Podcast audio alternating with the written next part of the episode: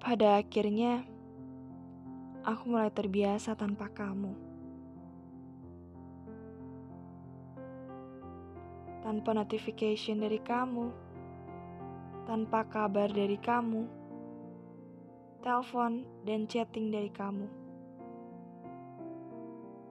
Aku pikir memang waktunya aku mulai ikhlas. Ternyata mulai terbiasa dan lama-lama menjadi kebiasaan.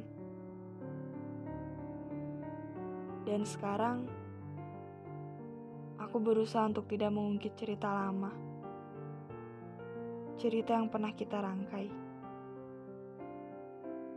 Karena semakin berusaha keras melupakan, semakin kamu menetap di pikiranku. Jadi, aku biarkan saja kamu berada di pikiranku hingga akhirnya menjadi tokoh yang aku benci. Kali ini, aku mau memulai kebahagiaan dengan pilihanku sendiri. Dan aku gak mau menunggu lagi sesuatu yang sudah benar-benar usai.